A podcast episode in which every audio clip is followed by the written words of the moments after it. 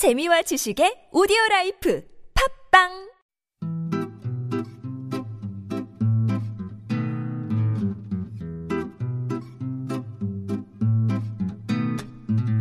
TBS 아나운서 팀과 한국어 천재가 함께하는 쉬운 말 바꾸기 운동. 일상을 기록하는 방식도 기술이 발전하면서 다양해지고 있습니다.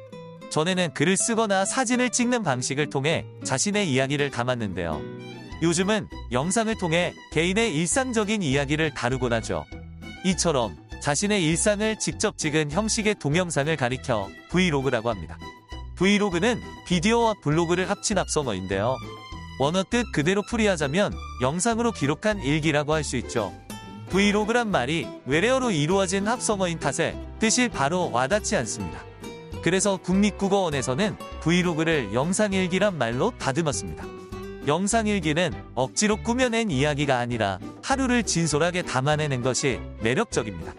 주로 산책이나 반려동물 키우기, 요리나 독서처럼 평범한 일상을 주제로 다루는데요.